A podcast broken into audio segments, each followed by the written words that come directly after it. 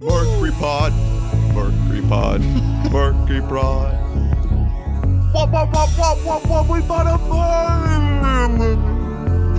I appreciate this music, but I'm not going to participate. Yeah. For so long, it's a pod. Letitia Wright, Letitia Wright might be an anti-vaxxer. We're going to ignore that. Is that true? Ooh, baby. You didn't know about that? No, yeah. Man. Don't tell me this. You mentioned Letitia Wright in the last pod, and I didn't know if I should ruin it for you or not. She shared a video on her Twitter that got her in trouble. And she's like, look, I don't know. I just think that we should ask questions. Yeah, exactly. What the fuck? But then if you actually click the video, it was like, oh, honey. Yeah, of course. It was like alt-right people were like very transphobic and stuff. It was like an hour-long discussion. It's like... T-shirt, no. That sucks. And then I think that Bobby Igs kind of went to her and was just like, hey, so you need to delete your Twitter now. Yeah. And now she deleted her Twitter. No, he was just either make Black Panther 2. He was like, hey, he called her like, hey, look in a mirror right now. And she looked in a mirror and there was like a sniper laser pointer right on her forehead. He was like, yeah, so maybe delete that shit. Hello. Welcome to the show. We bought a mic. Pop Culture Podcast here, talking Small Axe, a TV miniseries, ? I mean, what even is this stuff anymore? Featuring some films by Mr. Steve McQueen. Mm-hmm. Not that one, the other one. Yes, yeah. The one who's alive. What if the old actor Steve McQueen made a bunch of like immensely personal like depictions of 60s and 70s black people living in England? Yeah, it's like England? Tupac after his dead, like it's still putting out new music. Anyway, man, I'm Ernest. I am Hunter. Yeah, and I'm Drew. And we Those were all like, I think we can do another take on all those, honestly. Well, we're a couple blue moons deep. Let's do another one really quick. Ernie, go ahead. I am Mercury Sound. Okay.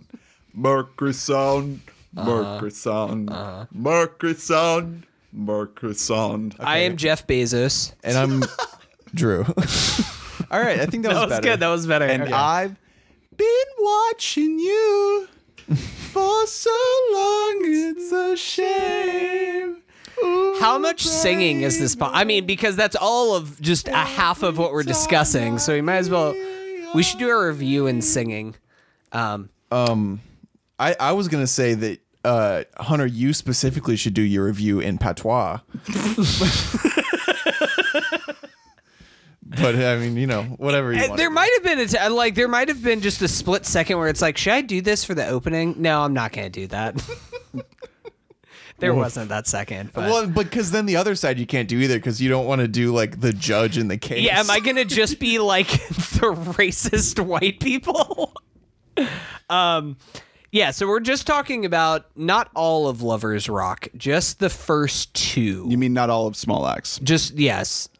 There and it is over now, Ernie. No.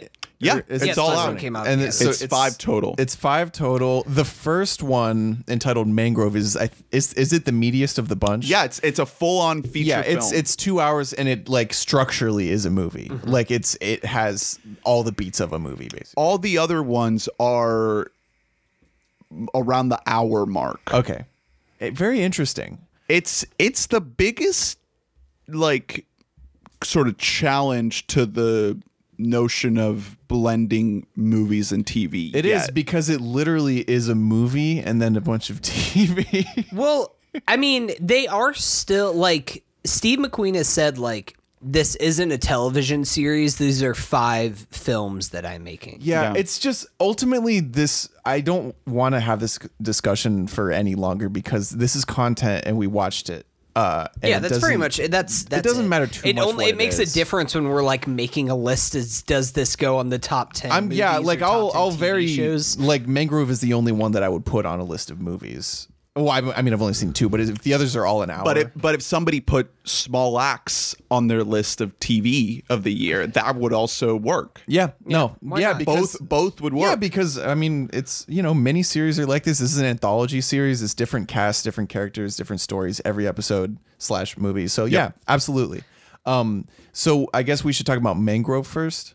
I think we should talk about Lovers Rock first because it's the more... You can't succinct really, one. Well, and you can't really spoil Lovers Rock. Yeah. Like you can't, like Mangrove, you could kind of get, granted, these are like real things that happen. So if you, yeah, but no one knows if you know your British history. Mangrove is based on real people. Lovers Rock is not. Lovers Rock is a fictional story based on real based on a true vibe. Yeah, exactly. Yeah, let's start with the vibe first.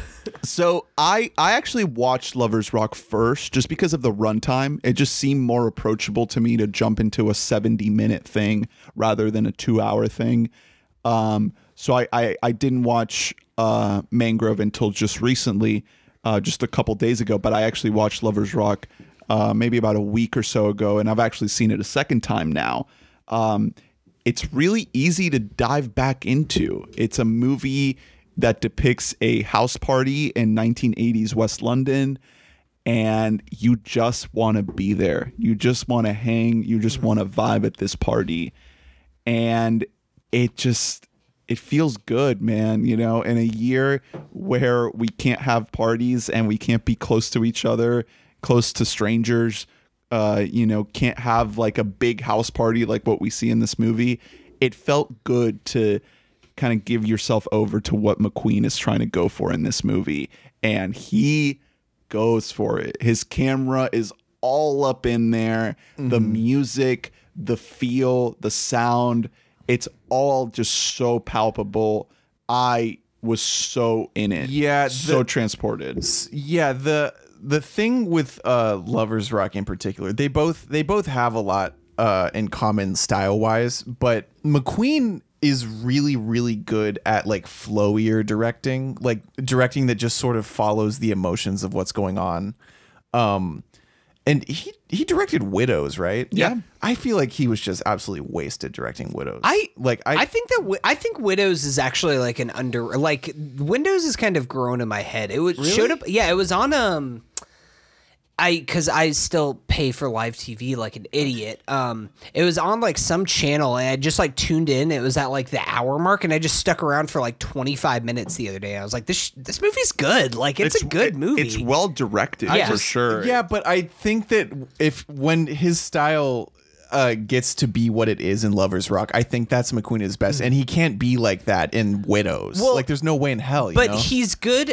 What I think that what he is good and what Small Axe has shown that he is excellent at is kind of weaving vibe in with plot. I mean, that's the thing. I just saw 12 Years a Slave for the first time this year, which is a much more dark plot, but a lot of that movie is just kind of based on the tone and just like the characters that you're with, and it's kind of the complete opposite tone of Lovers Rock, but it is still you were just being propelled by a tone while watching that movie. Yeah, it's really lovely. The thing that Lovers Rock does, maybe, I mean, this is really lame because Lovers Rock is so well done in so many ways. The performances, the aesthetic of it, just the feel is incredible. But I think a lot of that is because of the sound mixing. Mm-hmm. Because they, you know, whoever's in charge in conjunction with McQueen, they did a better job of capturing the way that low end comes through in live music settings better than I've ever seen. Where the bass notes of whatever's playing at this party are just rumbling through your ears. Like it's really, really something. And that like it draws you in so much because the only time that you hear rumbling like that when you're listening to just normal music is when you're at a big party that's playing live music. So it just, it triggered something within me that was just really, it was, I think it was a really special job. Well, it's that coupled with the fact that you, of what you're seeing, it's not just what you're hearing, it's what you're seeing. You're seeing these DJs set up the system. Mm-hmm. You see them pull the speakers out of the truck. You see them lug them up. You see them plug everything in. You see them doing their thing in the heat of the party. So the visual stimulus is paired with what you're hearing. No, too. Yeah, the visuals are fucking excellent. Yeah, because like I said, he is so good at directing faces. Like he's so good at just following who is feeling something. And hands, mm-hmm. so many hands, so many hands on asses. This whole episode is just a bunch of horny shit. I mean, it's a very, very horny movie. I was gonna say so. This is going to sound condescending, but I don't mean it whenever I say this. I watched this movie actually on an airplane. I was coming back from a Christmas thing that I was having with my parents. No worries. Got tested. I'm negative. We're all good. But this is kind of like a perfect airplane thing. It's 70 minutes. I was like sitting there. I was just like, do I want to listen to music or do I want to watch a movie? This thing is pretty short. I'll just throw this on. And just I had my tablet out and watched it. It was just kind of so easy and flowing that it just kind of took me on this ride. Yeah, it's something that you told me beforehand, Ernie. You've already watched it twice because it's just something you can just put on and feel good. Yeah, it's a perfect anything watch. Yeah, exactly. Like it's just it's so light. Any setting. It's kind of one of the things I wasn't doing it because I was just on a plane, so I have it there. But it seemed like it was kind of one of those things that you could like. It's okay if you like look at your phone or something like that, or you can just be watching everything that's happening because you'll never be disappointed by a single thing that's on the screen that's being captured. And it was just absolutely excellent. Like it blew me away. This whole movie, like the way that it looks, the way that it sounds, the performances are really good in like very light roles. I have a couple people that I wanted to shout out whenever we get more into it, but everybody in this movie is so good at giving you just, it's very little dialogue, but you can tell like they have a full person inside of them. Like every person that you see at this party, they feel real. They feel like they are coming from their own background and they're just coming to this place to brush everything else off in their lives. And we only see a couple more in-depth slices of this, but everything in this party feels realized. A lot of that is talking about the setup of the equipment, the women who are cooking at the very beginning, and beautiful. Just also singing perfect. To themselves and everything else. Singing the song that we hear that's later the on. Other thing with the sound mixing. There's so much good Foley work that I almost didn't believe it was Foley work. Like I thought they just kind of had like incredible booms over everything because man, the way they capture sound is just gorgeous. It really honestly makes you feel like you're there. Like I know that that's a word that's tossed around a lot with something like this, just to be like to make it immersive and whatnot. But this really is immersive, you know. And it is 100% the sound design, but it's also the camera. Oh no, it's everything. I was just really blown away by because I've seen, you know, I knew Steve McQueen was incredible with the camera, but there are so many long takes here, and there are so many takes. Especially towards the end, that scene at the end where the men just sort of take over and sort of unburden themselves on the dance floor, just going in. That's you know, the new version of that is the boys potting. Yeah. Yeah. Yeah. Exactly. Just we all have our shirts off right now. Microsound. Microsound. That shit, it was like, the camera was fighting to stay in that room. Like it was whoever was working the camera was having to elbow their way into that crowd. Yeah, he was in the mosh pit. Yeah. There's a point during that scene when there's just a dude just like gyrating on the ground. And I have been to concerts and stuff like that have people just going that ape shit crazy. But this is just in such a confined space. And the thing is that we can go from that scene to a very, very tender, slow love song where everybody's just holding each other close and just slowly dancing. Grinding. And nothing about it feels smash cutty at all. It all works. I think there are a couple smash cuts, but they're done well. Yeah, no, I meant that like that they aren't done in a way that ever takes you out of the vibe. There's a couple things that I think are genius about this. I think going back to your point about like the sort of slice mentality of the storytelling, I think that that's part of the genius where in another movie, this would be the best scene in the movie. And the whole movie would sort of build up to this party scene. And you'd have a whole bunch of stuff before and a whole bunch of stuff after. But the choice to make this the entire piece is a stroke of genius. We're not going to have anything else. We're not going to have anything before and nothing after. We're just going to have this one 70-minute piece be just about what would otherwise be the best scene in a movie will just be the whole thing. Mm-hmm. And then what starts to happen is you get these moments that inform a larger idea. These unspoken moments, these looks, these glances, these little tiny beats that touch on something bigger. You know, you have the white guys outside who are like doing very racist monkey noises. You have just the overall sort of loving tenderness that comes through the dancing. Again, the intensity, the unburdenedness of the moment. There's all of these other sort of plot points going on throughout, but essentially what this party is a pocket inside of a larger story. Everybody who is attending this party is experiencing something else in the day-to-day, in the world, and they're coming to this party to have some sort of control over their surroundings. Yeah. Not in a way that's abrasive, but in a way that is like uplifting. Yeah, that's a thing I really loved about this is that it like I also loved Mangrove, which has more of a an established form to it, but this there's a lot of tension in this, definitely, especially. Like, yeah, they try to tell like an actual story here. Yeah, and there is a lot of, I guess, negative emotions like within this, but overall, what you're getting is love. And I don't know, it just the way that it ebbs and flows to me was really special because it doesn't. I couldn't have predicted when things would take a turn for the negative or the positive. Whenever it did, it felt right. Yeah, there's a subplot with like this guy who's sort of like preying on the party, kind of doing a rape or whatever. Yeah, come on. And then there's the cousin who's like causing a ruckus, and then you know there's the whole idea of like people coming to this party to hook up.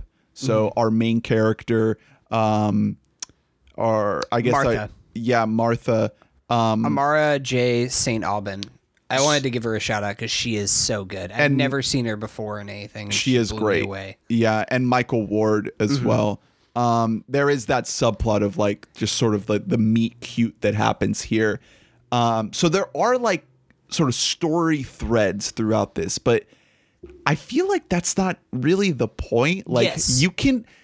All of that can go completely over your head, especially with the dialect, because this is like heavy Caribbean, London, Jamaican kind of. Yeah, exactly. Speaking that if you don't have closed captioning on, you're going to struggle to catch half the words, but it like doesn't even matter because the performances are so good and you don't even have to understand what they're saying to understand the emotion behind the acting. I did the one of the two times I watched it was with subs, but I didn't have it and I got a lot out of it. This is also the thing. It was in some review that I read. Someone said this about Steve McQueen, but most of his stuff you could watch fully silent. Yeah, like it works on that level because he's so visually gifted. Yes. and you're, you know, he follows emotional through lines, so you never are wondering, hey, what's going on with this person? So, and I was going to say, this also like kind of feeds into your point that you made, Drew, about how this feels like this would be the middle part of a worse movie. That was where my point. It would just. I think I said that. I think that I actually said that. I'm gonna compliment myself on that point. But like, you are right that like this does, because we have these other subplots that are kind of almost throwaways given the just what we see on the screen itself. But they do work for that point to give this kind of slice of life feel, because this is just a vibe project. And I mean, it really is just, you just want to be in this room with these people, and you feel like you are there with them. You feel like you were just at the Lovers Rock, just kind of looking around, and maybe you're looking for a lover. Maybe you are preying on women. I don't know. I'm not going to judge who you are. Okay. What? Jeez. I don't think we're doing a good job here. I'm just saying, women. No, I'm saying like how the camera just feels like a person at the party. Yeah. Lovers Rock is actually like a specific like a subgenre of reggae. And the music is so specific. Yeah. Like the choices in the songs are what sell the sound drops. Because there's this one especially has a lot of just diegetic sound, obviously, because we're at a party where live music is the main thing. But like there's also some non-diegetic, and also in Mangrove, where it's just like perfect.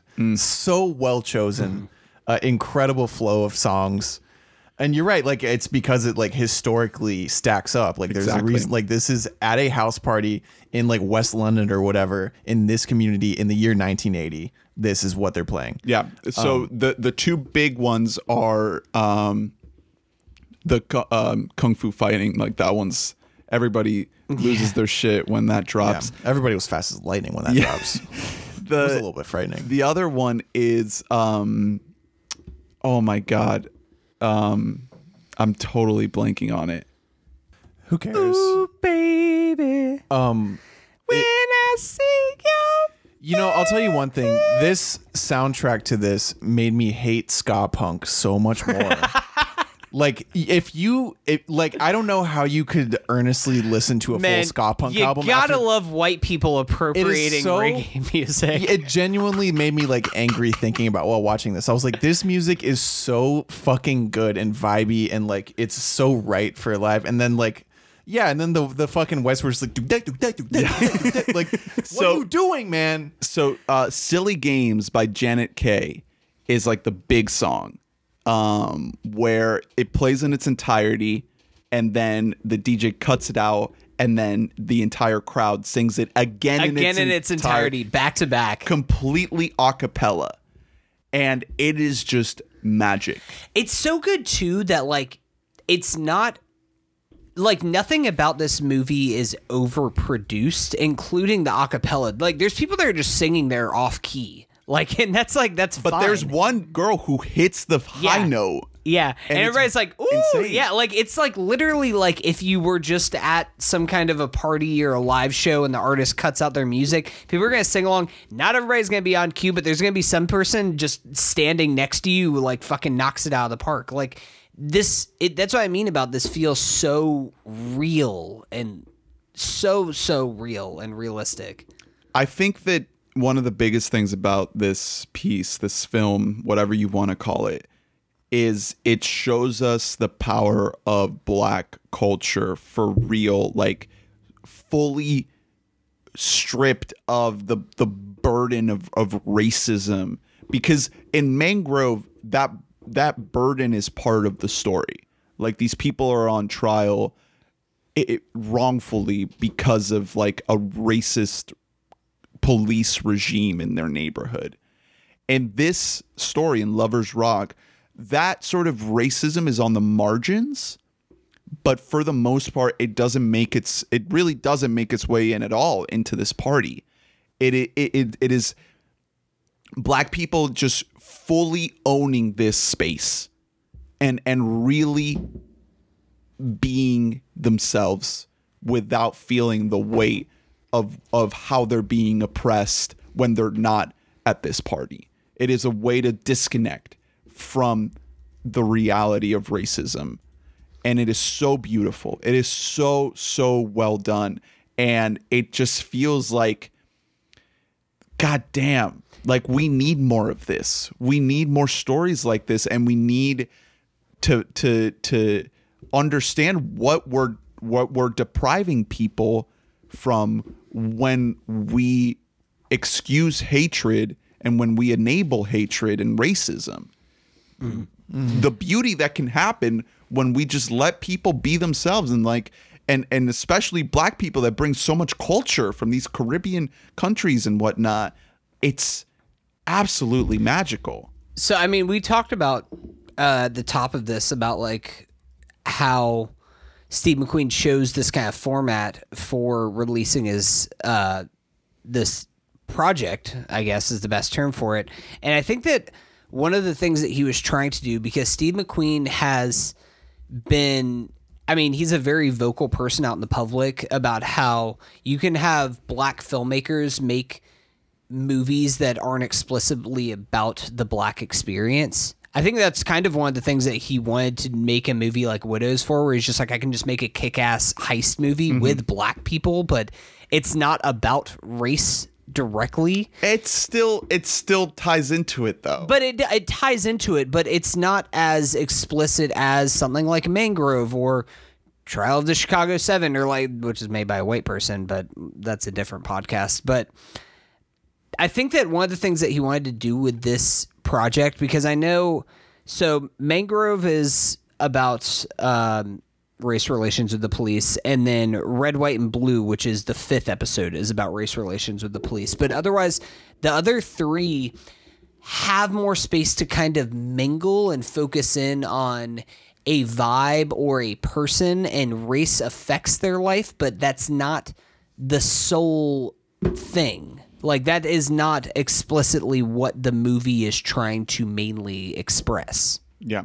Yeah, and again, that's the beauty of this party. You know, that's what these people are coming to this party for, and that's the magic of being immersed in this party. Mm. I mean, there are so many moments where it's just like uninhibited vibe.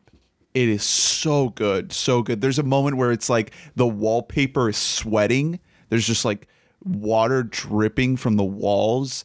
There's so many moments where everybody's just so tuned into the music, whether they're rowdy or tender and moving softly. It's like, God damn, this is perfection. Steve McQueen is really good at directing. Like, he's very, very good. And I think he might be a little underrated. Of course. Yeah. Yes. As a black man, like, yeah, of course. Yeah. And also just his output theatrically has, like, I'll stand by the fact that I think Widows was a disappointment, especially because it was written by Gillian fucking Flynn as well. Like, that movie should have been a lot better. I think I really do. I'm not saying it's his fault, but like that movie could have been a really big deal for him. Not that he needs like a huge deal or anything, but we should get into Mangrove though, because I wanted to ask you, Hunter, though, that he lost the Oscar to Cuarón, right? Yes, for Gravity. Yeah, so he does not have an Oscar one. Yeah, well, I mean, he has a producing credit. Yeah, for they were like, here's him and Brad Pitt share a producing Oscar for 12 Years a Slave. Here's your slave movie Oscar, Steve McQueen. Look, I was actually, this is a total sidebar, but I was a little bit kind of scared to watch 12 Years a Slave, because I was I haven't seen this, and like, I know it's going to be good, but like, I don't know if I like have the emotional weight for it. And don't get me wrong, it's an emotionally weighty movie, but it's also like, I think every person should watch 12 Years a Slave. Like, it is a masterpiece in its own right. It's not something I'm just going to like, hey babe, for date night at home, you want to just fire up 12 Years a Slave tonight? It's not one of those movies, but like, it is still just so, so compelling. So good. I mean, yeah, I don't think he could make something that's not like at least good. I really want to watch Hunger and Shame. I have those at the top of my list. His early stuff, I really, really want to watch. Like, after watching these, which have a little more room for experimentation, I want to see what he did before he had to do. I think that Hunger is on a streaming service. It's on Criterion. Yeah, it's on Criterion. Yeah. So Mangrove is the proper film. So Lovers Rock, I would still call a film, but Mangrove has like the actual like structure and blueprint of what we know. And it's, well, and it's also a genre film. It's it becomes like the second half of this is a relatively straightforward courtroom movie. Can I give a little anecdote before we get into Mangrove? Is that I watched this movie. I'm going to guess that we're all going to love this, but it's amazing. I watched this movie and then afterwards I was like, man, I'm really like, this movie fired me up. I want to watch another courtroom drama. And I fired up the Trial of the Chicago 7. Oh, Hunter. And I got about 30 minutes in and I was just like, what am I doing? And I just kind of stopped. I like kind of just sat in silence. I paused it on Netflix and then just like thought about myself for 30 minutes and then was just like, I'm done with this. I don't do this anymore. Well, that is, let that be a lesson. Yeah, because here's the moral of the story is that Mangrove is better than Trial of the Chicago 7. No doubt. This movie absolutely floored me. Yeah, and I think I enjoyed Lovers Rock more, like, but as a movie, like this is just Mangrove is really impeccable. Good. Yeah, it really is. I had a hard time initially. This is skipping ahead, I guess, but I had a hard time with the transition to a courtroom movie from what it was before that, because I was really liking what it was before that, and it goes way more genre-y in the back half than I thought it would. But it's still really good in the back half as a genre film. He sticks to a lot of tropes when it comes to the heavy courtroom genre. Yeah, exactly. Stuff. It does, but I mean, there's still like good and bad use of tropes, and he makes it work. It. Yeah, like he still makes it fucking sane. Yeah, that's the thing I think that gets lost a lot. The word trope isn't a negatively connotated word. It's an established form. Yeah, that's their thing that exists for a reason. Yeah, exactly. Some of the stuff, like some of the things in the back half, did strike me as a little bit too much. Yeah, like. Not necessarily like not so much of a hindrance, but just I think the first half of this movie was above certain moves he made in the back half, even though the thing with courtroom dramas is they're sports movies.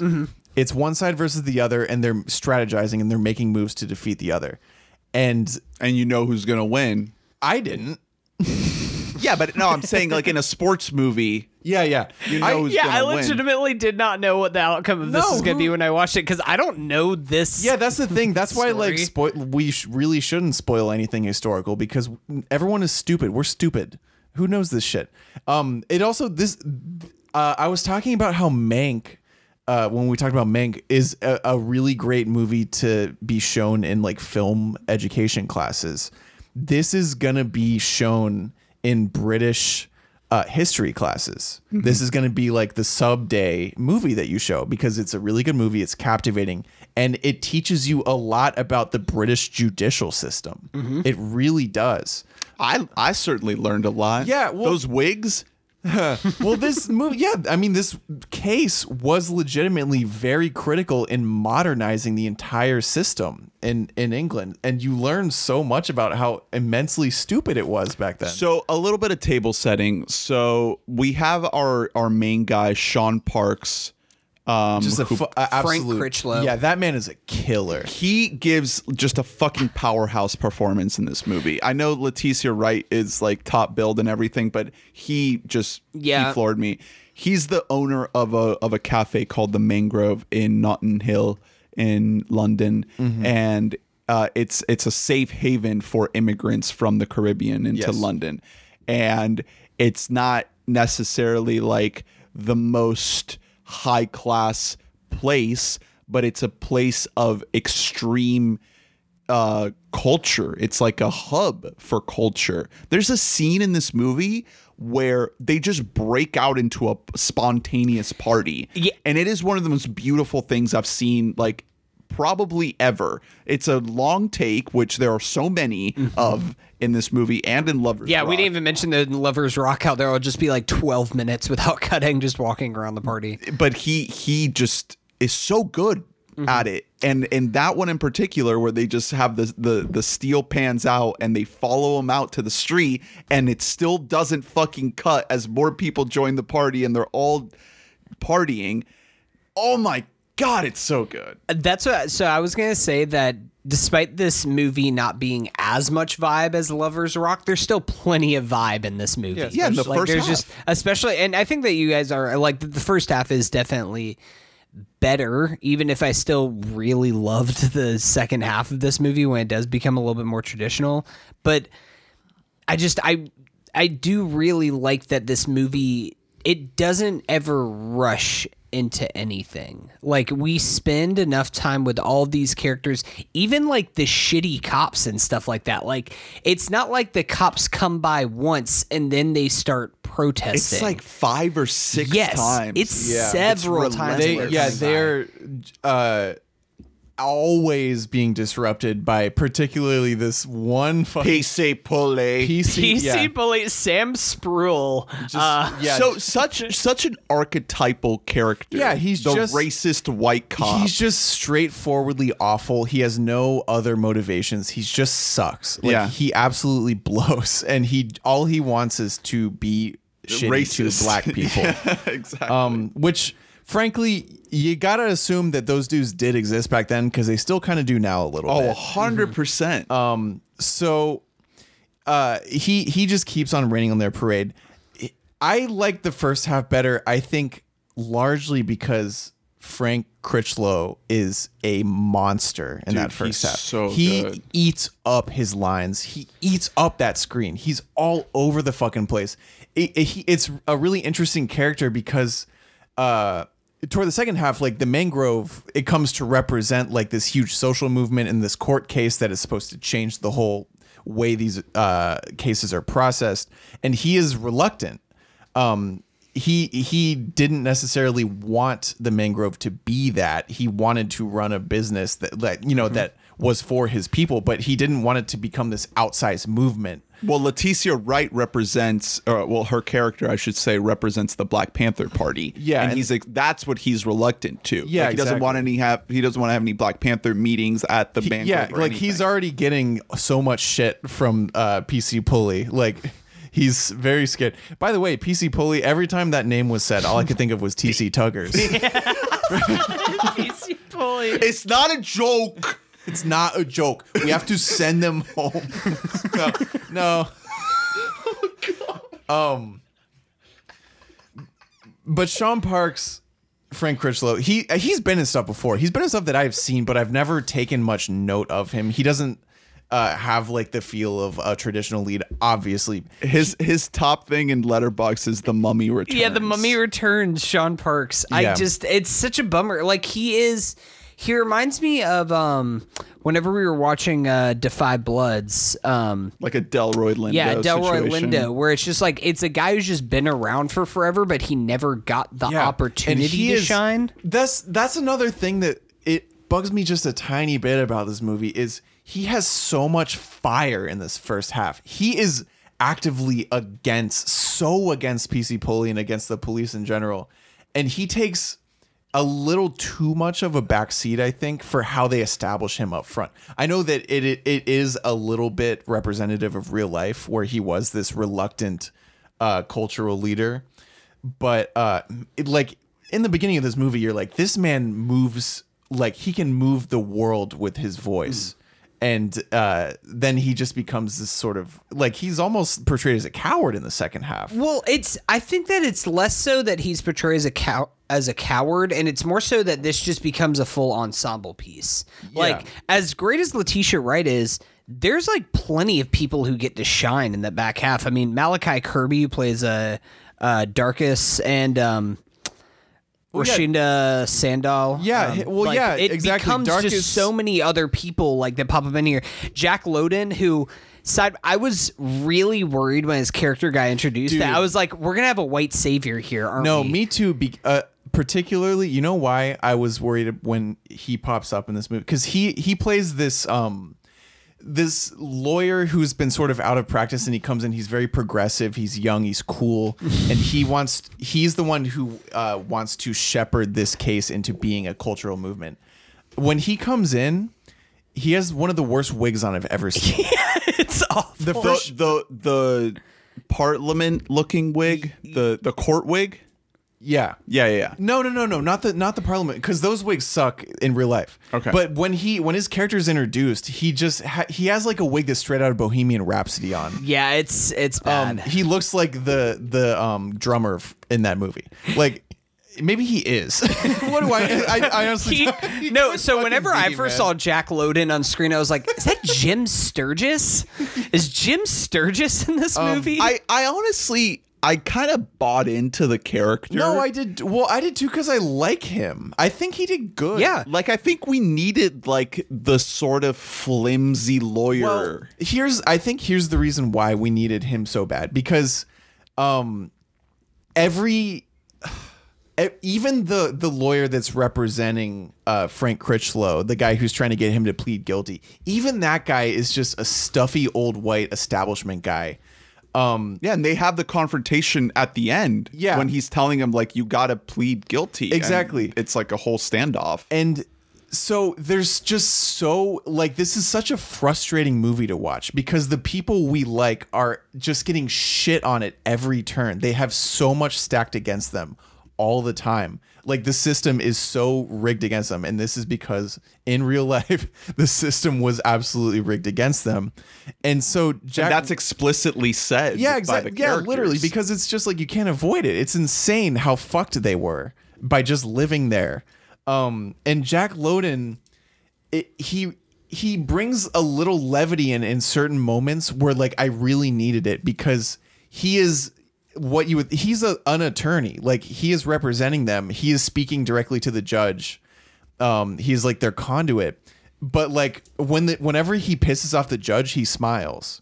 You know, when I started seeing that, I got a lot more comfortable with the courtroom side of the movie because it felt like it made more sense. Like, it was a puzzle piece that needed to be there, because also someone who wasn't stuffy needed to teach all these characters how to represent themselves, because that's what they were doing, which is insane. That was a crazy turn in the movie when they're like, oh yeah, we're just gonna represent ourselves. Like, I feel like if any other movie did that, you can just throw away any sense of believability or, like, suspension of disbelief. If you're like, I'm going to represent myself in my own fucking court trial.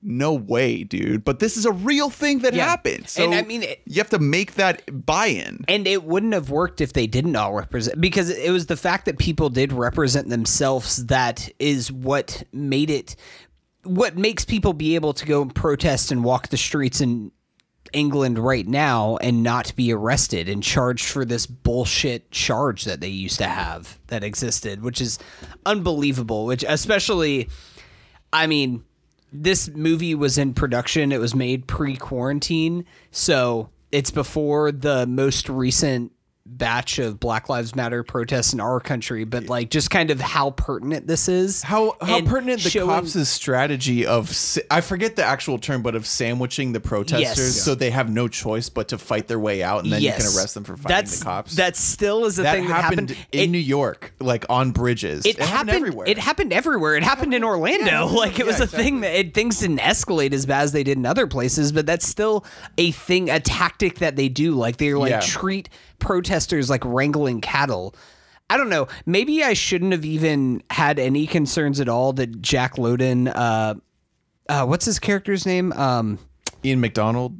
Yeah, Ian McDonald. Maybe I shouldn't have any concerns that he was going to be a white savior character, because this is a movie written and directed by a black man, and he knows not to do that. You know what he is? He's Martin Freeman in Black Panther. Well, yeah. He's not the white savior. He's the white helper. Yeah, exactly. He's just, but, like, it's just like a little bit, like, they wouldn't have gotten as far as they did without this person, but it's not a white savior. So, it's not Kevin Costner and Dances with Wolves. Yeah. Also, speaking toward the, like, Tale of Two Movies facet of this movie, one thing that I think you could hold against this movie just a bit, although not much, is that it doesn't show a ton of the work being put in for these characters to become so well versed in law when they represent themselves, it's like genuinely like unreal how good they are at representing themselves in court. Well, there's a year in between them being arrested and going to trial. It's just, but it's, you know, it's like the classic.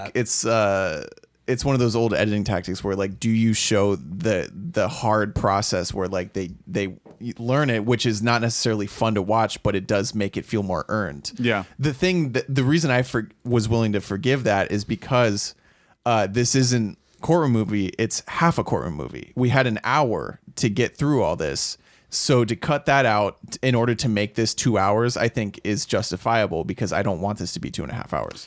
And part of me feels like, you know, I haven't seen the other Small Axe ones, but I feel like if you were to watch all 5 of them, that type of stuff would automatically sort of just dissolve, because you're experiencing sort of the...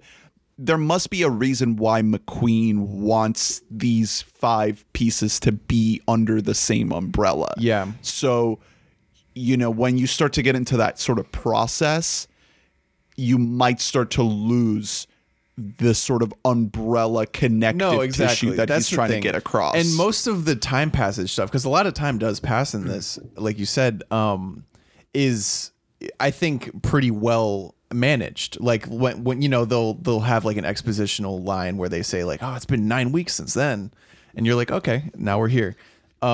It's just a matter of like, in a actual long ass like courtroom drama, if that had been the meat of the movie, I would have wanted to see more, because there were certain moments where I was like, oh my, they are lawyers. Yeah. Well, they do a good job though. And another reason I was able to forgive it is like, it's very clear in the front half that these are very, very smart people. Mm-hmm. Like, for all the people, for as much as PC Pulley is bullying these people, like, they are smart. Crichlow is a good business owner. He says that he's had like 2 or 3 other businesses get shut down because of PC Pulley. Like, he's a good... The fact that he is still able to make another business and make it profitable that can run until it gets shut down by the police again shows that he's good at business. Yeah, I mean, Darkus is extremely intelligent. Darkus is really smart. Letitia Wright, of course, as the local leader of the Black Panthers, is very smart and very in tune with local politics. So about her... about Letitia Wright, it's hard to get a gauge on anyone as an actor from a Marvel movie alone, and that's all I had to work with. It was Black Panther, and she does really well in Black Panther. But I, you know, what are those? All right, well, cool.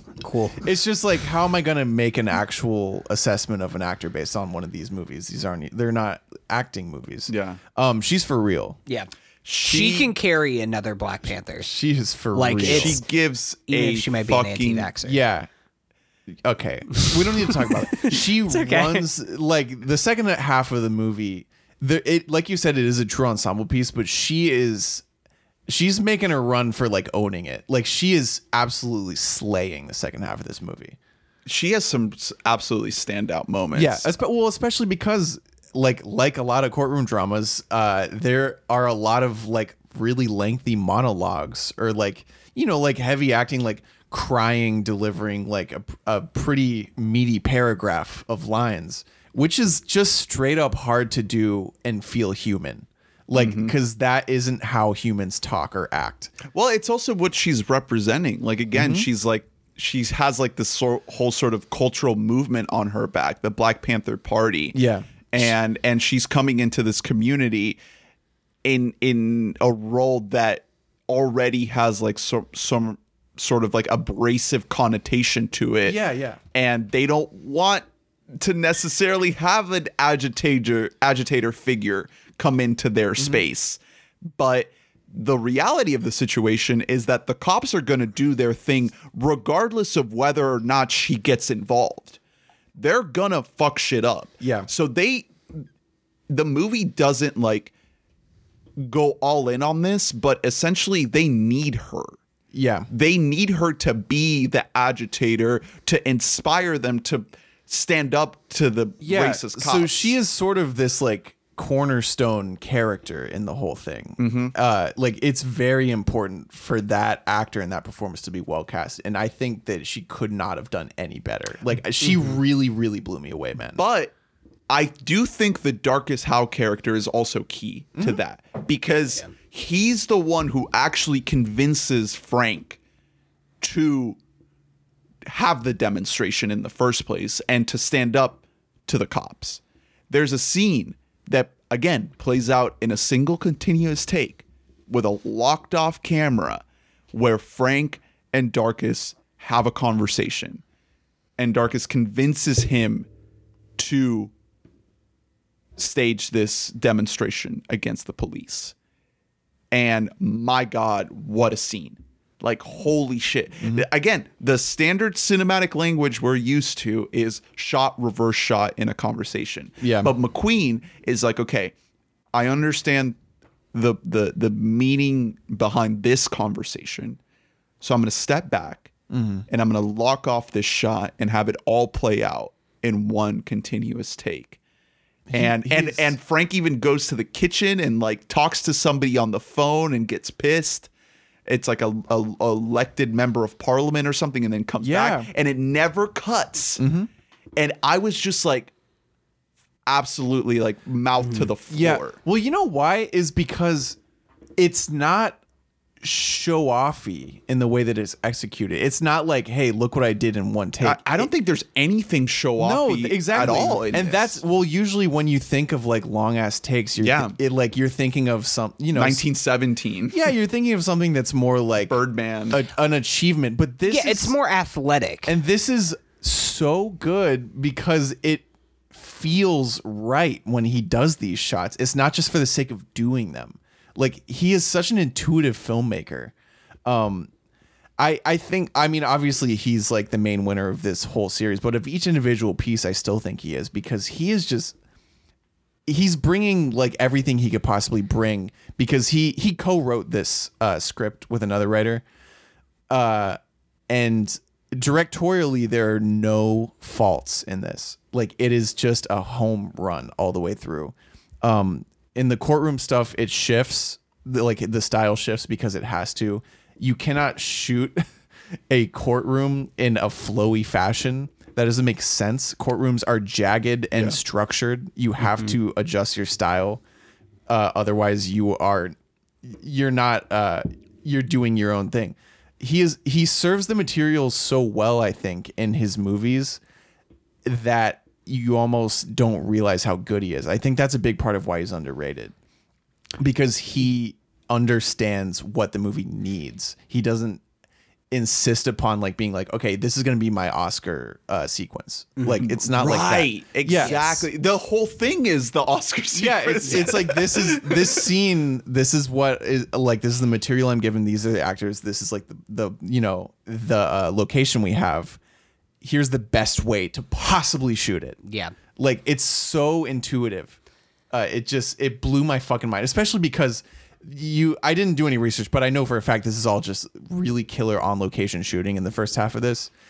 So these spaces are confined. Like, these are spaces that are limiting in like where you can put the camera, and it never feels that way. It always just feels like unlimited creativity. We've talked about it before with the cast in Lovers Rock and in Mangrove, but both of these are just kind of Steve McQueen and the casting director just like flexing on their ability to find people who either are just like non-actors or actors that have just been kind of stuck doing shit like Sean Parks has, where he's just like the 16th guy build on a mummy movie or something like that. Like, where it's just like, he's just people who are just like people of color who are just throwaway actors in all of these movies, and being able to find the talent that they have in each of these individual people. This one is unbelievable. The Mangrove especially, I think, just like didn't really have any weak links performance wise. Like, it's just like, The bench is so deep in this movie. But I think it all comes back to the directing, because I do think that there are so many areas where something like this could fall apart, because it does rely on these quote-unquote tropes and whatnot. And there's even moments that like, there's a moment where the court starts to get really rowdy. They're placed in this like box in the center, like all of the defendants, and they get very vocal and very agitated. Mm-hmm. And I think that, I mean, I haven't seen Trial of the Chicago 7, but I'm just going to assume that like a movie like that can get extremely performative with these sort of moments where the people in the courtroom are like getting very loud and very opinionated about what's happening in the courtroom. And when that happens in this movie, it never takes you out of it. It just always stays under a certain threshold. And even as they get vocal, when you know, like in real life, in a real courtroom, like people wouldn't really get that big and loud and expressive. It doesn't feel as theatrical. Well, yeah, because I'm pretty sure this is like kind of based on the actual case in which like there was this amount of energy in the courtroom, like not that much obviously, but there was an amount of like because the relevant people to witness the case and be there for it like had a lot to fucking say. But just the way it's shot, it's gorgeous. It's so smartly done. He follows emotion with his camera. It's so simple that I don't know why more directors don't do it. Almost, we're like, I mean, the best case, and we'll go back because I want to talk about like people like Alex Jennings, who is so funny to me as the judge of this case. Yeah. But at the end, when the verdict is being announced, and it's another long take. It's a long take just on Frank, very slowly pushing into his face, because we know that all the other characters that we love in this ensemble, we know they're all happy. We only need to see one person being happy, and so we see the most captivating actor. It's so masterful. There's just no need to cut around. Like He trusts the audience to know what's going on around this guy. We know they're all celebrating. Like we're not fucking stupid. So and his performance is so good. So why not just zoom the fuck in on a hell of an actor? Yeah. You know, it's just so simple, and it's easier to do. Are we in like spoilers of Mangrove now? What do you want to spoil? Well, I guess just the verdict. Just the very end. Yeah, just the verdict. That's the only thing to spoil. I guess spoilers if you haven't seen it. Yeah, spoilers right now. Yeah. So what's genius about that too is that you can see other people around Sean Parks, around Crichlow, who are like immediately jubilant. But like for him, it's all in his eyes and in his cheekbones that like it's almost this state of like, it's happy, but it's like a catatonic state almost. Like it's almost just this. He's in shock right now. Like it's just this. It's a release. You can see. Yes, you can almost see his shoulders kind of be able to slouch down again. Like he can finally relax because he vocalized multiple times during this film. He was like. Why do we want to do this? We're just going to be in this court forever. Like this is just going to be a marathon for like a little less jail time or even more jail time probably. Like he was a resistor to the entire concept of making this into a big thing. Well, there was the moment right before the courtroom piece really starts to kick in where the judge Ian, when he's introduced and he's talking to, I believe is the Barbara character, basically telling her like they want to make an example out of you, you know? So there's that sensibility clashing with like, I mean, I'm just going to go ahead and assume that the Letitia Wright character also wants to make an example out of this case. Of course. And have it be a chess piece in the match against white supremacy in what the Black Panther is trying to accomplish. So Frank is kind of just caught in the middle of that. Yeah. And that's why he did not want that. Like he was like, I'll just go through. He was like, that's kind of the genius thing about the first part I mentioned because they only come once is that like he reaches a breaking point because he was just like, I'll just go about having this business and we'll just get raided once every week, like once a week. And that's just my life now. Like, he was just willing to accept that until he finally hit a breaking point. There's one scene in particular that it's like, it's literally probably like the 5th or 6th time that the cops come in. Oh, it's the moment where PC Pulley starts literally like breaking shit off of the walls on the shelves. And it's like, they're not doing anything.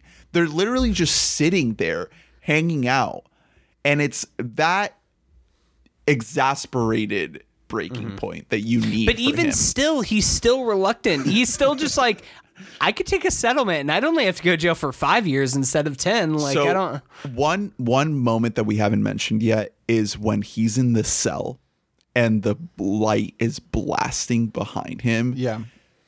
God damn, what just a moment of cinematic perfection that is. Well, you have a guy who is essentially incarcerated yelling into the wall, and it feels like a religious sermon almost. He's just letting it all out. This is another type of long tape that McQueen does a lot in both of these, which is like, he does some that are so fluid that you hardly even notice that they're long takes, but he also does some that just hold on the subject way longer than you think that they're gonna.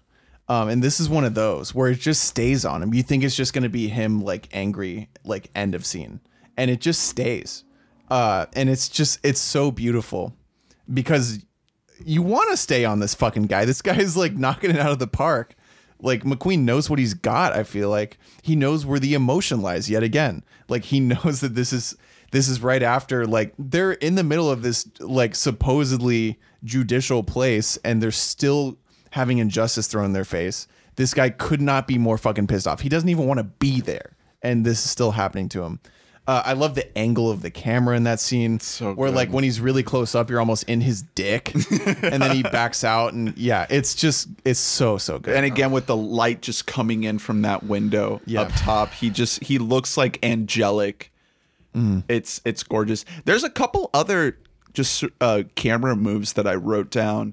There's the moment where It's probably like the second time that the mangrove gets raided and they're pushed out of the kitchen, and that strainer, it just sits on the strainer for like a minute as it's like slowly swiveling on the ground. And that's a symbolism thing if there ever was one, you know, which is that there are a lot of moves in this that are sort of more like they're pretty straightforwardly understandable, I guess, particularly like someone like PC Pulley. There's no second layer that I saw to that guy. Am I wrong? No. I think the acting is good enough to keep it from being just a cardboard cutout. I mean, he is kind of cartoonish, though. I think the guy is good, though. No, he's really good. No, yeah, no, I really so like that guy. Like, that is still a talent. You can't act you to be like that. You can't act acne scars. Guys just got him. The thing is that they were like, we have to have somebody with acting stars. The real PC Pulley is hideous. But we gotta find another ugly Brit to fit the part. I feel like you're onto something though, because there is that moment where somebody points out that like he never ascended in the precinct, like in the police. Well, yeah, he's not system. He's not upset at them. He's upset at the same system. He just happens to be a part of it. Yeah, and he just takes out his frustration on the people who are lower than him. It's almost as if the system is telling the people lower down in the system to hate marginalized parties instead of the people that are holding them down. Man, it's a good thing that we're completely away from that. Yeah, yo, so British people are so crazy. Yeah, dude. Oh, thank God we live in America. Yeah, that shit's crazy, dude. But Alex Jennings as the judge, though, I love. Yeah. Because he knows, I think, exactly what the tone of the second half of the movie is. Yeah. Like, he knows he's in a genre film. He's also, like, he is just as despicable. No, too. He knows he's a shit, but he also is a lot smarter than PC Pulley. Like, that he knows he has to adapt to what's happening. Like, he has gamesmanship to every, like, diplomatic move he makes. toward the defendants in the court case. But you're right about him knowing what movie he's in, because I feel like if this could have gone very wrong. This could have been a character where every time he says anything, you roll your eyes. No, easily. And I was thinking that when we were introduced to him, because his voice is so nasally, like he's typecasting for a 1970s British judge who's probably racist. Mm-hmm. Like he just is. Could you imagine how exhaustive that would have been if like the judge in your court movie was like bogging everything down? Yeah, exactly. Like that just, I don't know if that's the casting director or McQueen or like, or the writing. Something went very right. I mean, that man that's good casting. Yeah. Like I did want to give a shout out to Gary Davey as the casting director. He cast all 5 episodes of Small Axe. Yeah. Wow. Yeah. So shout out to that guy. Yeah, because he got the heavy hitters and he got the deep bench. Yeah, exactly. Like that's what's the thing that, I mean, throughout this entire series, like there's just, aside from Lovers Rock, which is kind of all unknowns, but there's like, we got the one A-lister or the B+ lister, and then we're just gonna find dudes just out of nowhere that like nobody knows who they are. Have you seen any of the other ones? No, I haven't had a chance. I started to watch what's the third one called? I don't think there are any other A-listers aside from John Boyega. There's John Boyega. What's the third one called? I started to watch it actually earlier today, but I only got Alex Wheatle. Alex Wheatle, yeah. Based on the writer Alex Wheatle. There's a couple other shots that I wrote down that I wanted to shout out. There's that moment, I guess it's like right before the sort of riot really breaks out, where Letitia Wright is standing up and giving that speech on the megaphone. There's a shot where it focuses on the raindrops, because it starts raining on the car that she's standing on, and you can see her reflection in the car. And I just felt like nobody else would take the time to put that in the fucking movie. Like just a reflection of the car with the raindrops on it. I just thought that was so beautiful. And then the other one is more towards the end, is when they're shuffling back into like the side room away from the courtroom, and the shot starts on the feet as they're sitting on in the chairs, and then it slowly moves up to their faces. He does that a lot, and it's always good, man. Any other director would not do that. You would set up a standard shot, and just, you wouldn't take the time to shoot it that way, from the feet moving up. Or it would be in a more showy fashion. And that's what I mean. Like, they're such a good director without being athletic. And sometimes, I mean, athletic direction isn't always a bad thing. I mean, think about like Birdman or 1917 or most Deakins joints for that Fincher movies. Yeah, Fincher movies. But like, he is able to do so much dynamic camera work in such a confined space that it doesn't ever feel showy, anything that he's doing. Yeah, you feel what you're supposed to feel because of the camera. You don't see, you don't just see what you're supposed to see. It's all visual storytelling. I mean, that's just this guy's expertise. He rules. And it took me until now to really realize the extent of how good he is. But it's just so impressive. I mean, the concept of this whole series is impressive. I don't know what's particular. Like, can this run as a movie? And dude, I don't fucking know. I think this is technically Emmy eligible as like a TV movie. So Mangrove can't win then. Mangrove can't run. Sorry, Oscars? Bad education. I think that you're out. I don't know. I don't think so. I don't think so. Dude, that's fucked up. What the fuck are we doing? This is kind of like breaking because this isn't even a mini series. Like, this is just a movie. If Trial of the Chicago 7 gets more Oscar nominations than Mangrove, like, just throw the whole thing out. Guess what, buddy? That might happen. God, fuck, dude. God damn it. I mean, it's going to win Emmys. Like, it's going to, whatever awards it is eligible for, this shit's going to sweep up. Whether it's the Oscars or the Emmys, that doesn't really matter necessarily, because right. I don't think McQueen... I mean, McQueen is going to call these films, so I don't know what exactly it's going to run for. I don't know. It depends on honestly, Amazon? I think it's going to be Amazon is going to be the determining factor of all that. But well, they premiered at the New York Film Festival. Oh. And they were official. They were official selection at Cannes, which does not show television. I want to Cannes actually. They showed Twin Peaks: The Return. There. So, okay, yeah, so you got your back. Lynch reference in the fucking episode. Bada bing, gabagool. I do want to recommend these, like personally to listeners who might think this is an anthology limited series and the first episode is 2 fucking hours. No way, because that's what I thought. I was like, what are we watching this week? Like, the first episode of this is a movie. It is. And these are worth it. Like they you get a lot of emotional punch out of them. You get empathy out of them. You get a particular feeling. You always get the feeling you're supposed to feel. And that to me is really special in filmmaking, because that can be lost because making a movie is so much, you know, technically it's so complicated, so much more than that you can lose the emotional through line of what you're supposed to be experiencing.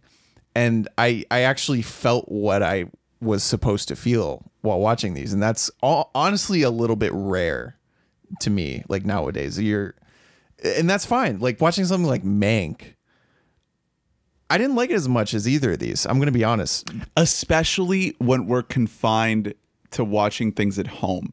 I think that when you're stuck in a theater and you're just staring at that big ass screen, there's just a higher probability of you having a more intense reaction to it. But when you're just at home, on your couch, in your bed, what have you, it's just a higher or lower probability of that emotional reaction happening. And that's just the reality right now. And it still works. And I'm not like necessarily talking a ton of shit about Mank, but Mank is not about the emotional through line at all. It's really, really not. And that's fine. There are a lot of movies that are really great that aren't about like making you feel that much. Unless you feel a lot about 1930s Hollywood. I do personally. And that's why Mank is the best film ever since the 1930s. It's... David Fincher is not an empathetic filmmaker because he's a sociopath, which is fine because that's why he makes the best movies. He's a little pervert. I mean, but it's just a different thing, and I gravitate a little bit more toward movies like this because that's shortchanging Fincher, because he is capable of very empathetic filmmaking, and when he wants to make you feel bad emotions, when he wants to make you feel. I don't want to turn this into an, because I know I'm the highest on Mank based on our last episode that we did, but I think that what this does showcase is Steve McQueen. I can almost guarantee you, because Steve McQueen is still like, he still has kind of some classic Hollywood filmmaker DNA in him. Oh, totally. I think he wanted to make this. He wanted to make Mangrove and just put it out in theaters, but he couldn't get money for it. And he couldn't get money for Lovers Rock to make that a feature-length movie and put that out in theaters. And he couldn't get money to make any of these ideas. And part of that is because he is black and he's telling black stories. And he probably, if he took it to, to Warner Brothers or even to an A24, probably would have been more receptive. Yeah, but he probably needs a bigger budget. What a lot of these studios would say though is get rid of the patois. Oh yes. Wow! Yeah, these movies are largely using vocabularies that we don't know. I said earlier is the closed captioning. I had to watch Mangrove with closed captioning. I mean, there are just a lot of words that we're not familiar with, and that's awesome. Yeah, like I mean, I'm glad that happened. Because also this particular patois is like, it's very emotion based, and it's like the coolest to hear to your ears, regardless of if you know the words or not. It's just is very like pleasing to hear. Mm-hmm. And like these These films without it would just be nothing. It'd be disingenuous to what you're seeing. If they were just speaking with British accents, oh my God, that would suck. Well, especially in the time period.